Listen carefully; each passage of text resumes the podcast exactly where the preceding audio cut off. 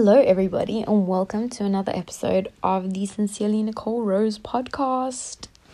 I have been missing in action for the last two weeks, and that is because life gets busy sometimes, y'all.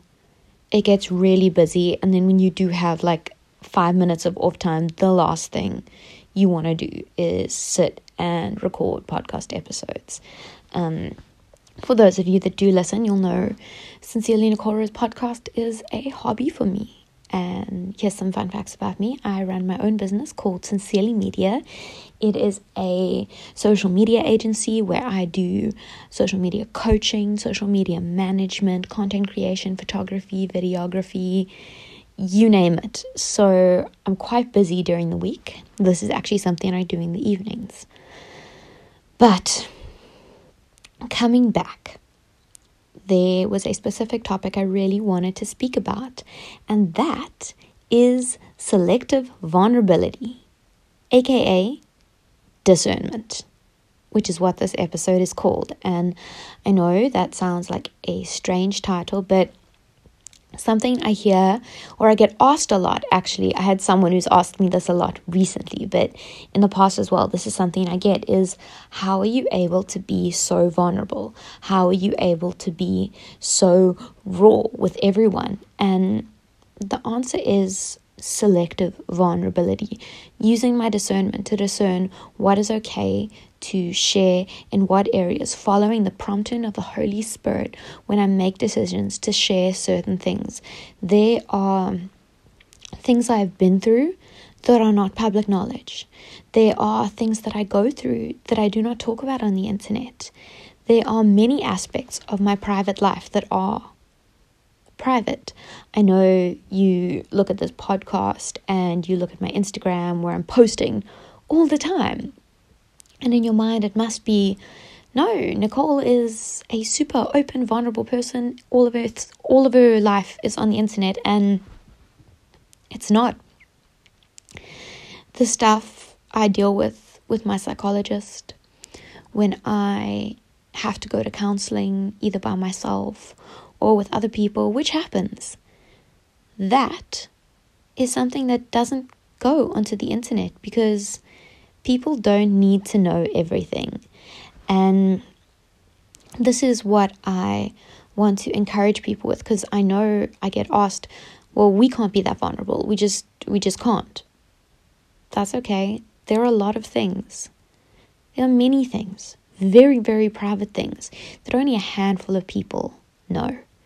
That I've only walked through or even spoken about with a handful of people that maybe in one day will be one day will become internet ready, but are currently not.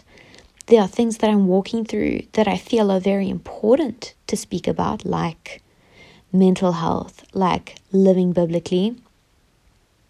Those are really, really important to me, even though I'm not perfect in them. And I choose to speak about them because when I started struggling with mental with with mental illness, um, it was so my di- my diagnoses have changed. I started with um, general anxiety disorder and secondary depressive symptoms, and I've moved into general anxiety disorder with depressive episodes, which is much better. But um, no one spoke about that.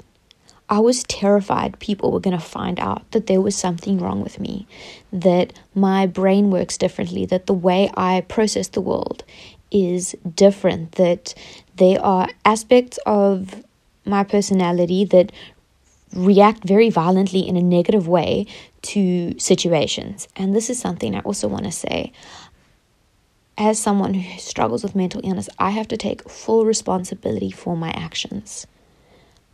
I don't get the liberty of blaming my actions on an illness because in the end I'm still responsible for the decisions I made and it requires a lot of apologizing from me because I don't always get it right in the moment.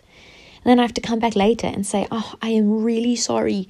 I said that to you. This was how I was feeling, and this is why I did it. But it still doesn't make it okay because I had no right to treat you that way. And that is never an easy sentence to say. So, discernment is so much, honestly. I feel as the church, we've almost missed out a little bit on what an amazing spiritual gift this is, and we don't utilize it nearly enough. Discernment is knowing what to share to people, knowing when what you're listening to is biblical or not discerning whether it is good to post something because there is an aspect of it that you're happy with, but there's an entire side of it you can't endorse and don't just don't post it anyway. So one of the reasons I don't post scripture or like sermon quotes and stuff from and like quotes from Christian influencers on my story, especially well known influencers. Like an example, the 1924 us uh, US, I don't know. They're great. I love their posts. Christian does not go to church. And he is okay with that. He doesn't see anything biblically wrong with that. We're told in scripture not to forsake the gathering of the saints. So even while he is sharing really good stuff, and I am impressed with his boldness, I am still going to be very cautious in sharing what they post to my stories because there is a fundamental problem for me. So discernment also comes down to knowing what your what the fundamentals are that you cannot ignore. So when I walk in somewhere and I'm listening to something, other people might love it and my I might have an issue with it. But that is me using discernment based on what I know. And then it is time to use it again in that situation to decide whether it is the time to grab the mango or throw it into the fan or whether this is something I can talk to someone on a private level about. And discernment sucks. I'm just going to put that one out there because half the time I'm the very aggressive person that wants to run into the room with a controversial statement, throw it into the fan, and watch everyone fight. But that's not who Christ called me to be. That's not who Christ has called anyone to be. Using my discernment to decide when it is good to share my opinions or when my opinions are just going to cause division. And I need to add this in there. There is a there is space for sharing the truth. And I think it is vitally important. And I am so grateful to the Christian women I follow who are boldly proclaiming the truth of Scripture to their audiences, to anyone who will listen. I think that is amazing. And as soon as something's biblical, I'm super happy to share it, whether it is offensive or not, whether people are going to disagree with me or not. It's the areas of opin- opinion.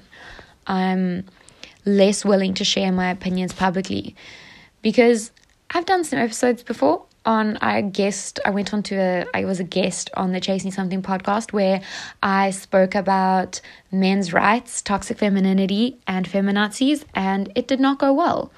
Um, a lot of people received it really, really badly because being a woman and not being a feminist are two ideas that are they don't really go together anymore, which is really sad because I don't think you have to be a feminist if you're a woman. I'm not. I am not a feminist. I'm going to put it out there right now. And I feel comfortable doing that because I can biblically back up my stance. And I know there are many God fearing feminists that can biblically back up their stance as well. And that is okay. That is good. We are allowed to disagree. So, how. I'm sorry if my phone's sliding around, it's making a noise. So, how does discernment affect our everyday lives? What does it look like? What does it look like to practice discernment? Well, when things start popping up on your phone, people start sharing things. Just because something sounds good doesn't mean that it is good. Use the gift of discernment. Sit, think about it, look at it. Is it right? Is it not right? Make up your mind before you share something. When you are sharing with people in person, that is probably the most vital time to use the gift of discernment. Allow the Holy Spirit to guide you into what is good and profitable for that conversation and what isn't. There are many things that I've been through, that I've walked through, that would do more damage if brought into a conversation with a specific kind of person than they would do good. And it's following discernment to know when it is good to share those things and when it is not good to share those things. And I am not talking about the gospel. Just putting that one out there. I'm not talking about using discernment when it comes to sharing the gospel. I am more talking about using discernment when it comes to maybe a more controversial topic that you've been through or something that's really personal. Can I tell you something I've learned the hard way? Not everyone needs to know everything. There are some things I've been through in my life that if people even talk about those things, it's like pushing the Nicole starts crying button. I absolutely dissolve. And I've learned that I have safe places where I can talk about those with friends, family, my psychologist, and um, the people I'm walking in accountability with. And it's good to have those conversations with them.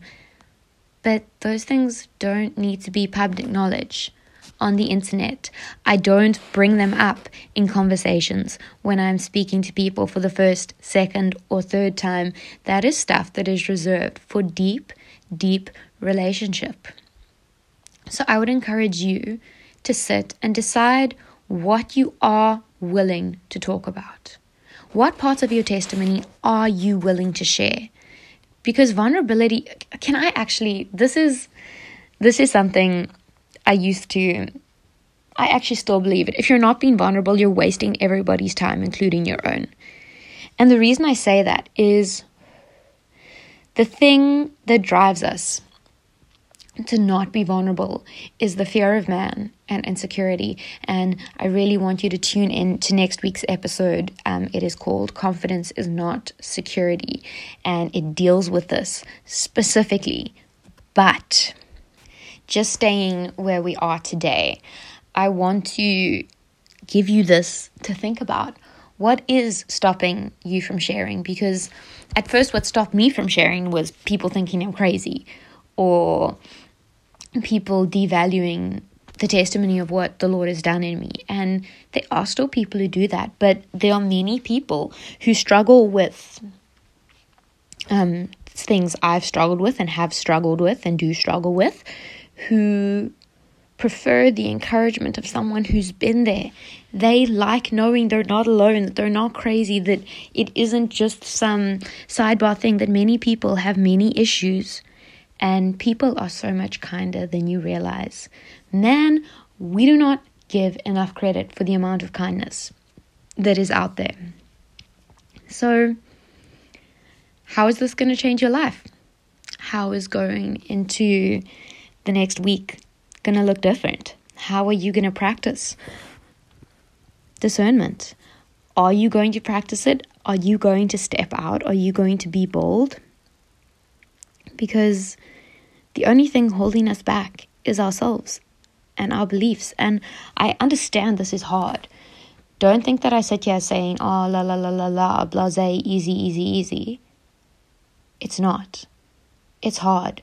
The first time you share something really, really open with people, it's going to be really difficult and it's going to be really difficult the first few times and you're going to hit hard conversation walls sometimes. But here's the thing at least it's a conversation. One of the healthiest conversations I've ever had came with one of my dad's friends. I'm even going to mention his name, Uncle Tom. We were sitting in the lounge and he asked me about my tattoos. And he's boomer, so you know what the general feeling towards tattoos are there. And we actually had a conversation.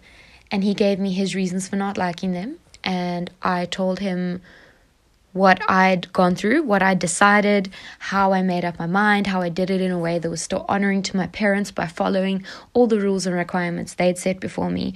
And we got to the end of our conversation with him saying, I respect you. I disagree with you. I would hope that my kids wouldn't come home with tattoos like that. But I can understand where you have come from, where you've how you've seen this, and why it makes sense to you, and I'm going to respect it. And I honestly, like that conversation is stuck in my mind because it was such a positive interaction for me. Don't be scared. Don't be scared to share with people. Do not be scared to share what you really think. And there will be unpleasant moments where people say things, mean things. I know I've been on the internet and I've learned to become a lot more discerning. And I often talk around things instead of about things because by talking around things, I can make people think. But honestly, I'm getting to the point where I've decided the hills I'm willing to die on, and it's time to plant my stake in them. There are some things that the Lord will put on your heart so strongly that you cannot stay silent about. And you need, you need, you need to listen to that voice, that prompting voice of the Holy Spirit. And you need to check that it is the prompting voice of the Holy Spirit. And then there are things that it's time to use your discernment, whether you should talk about this and to use it individually in each conversation. Is this the time to talk about this? Is this the time to talk about this? Is this, is this, is this? And to start practicing vulnerability with the people around you.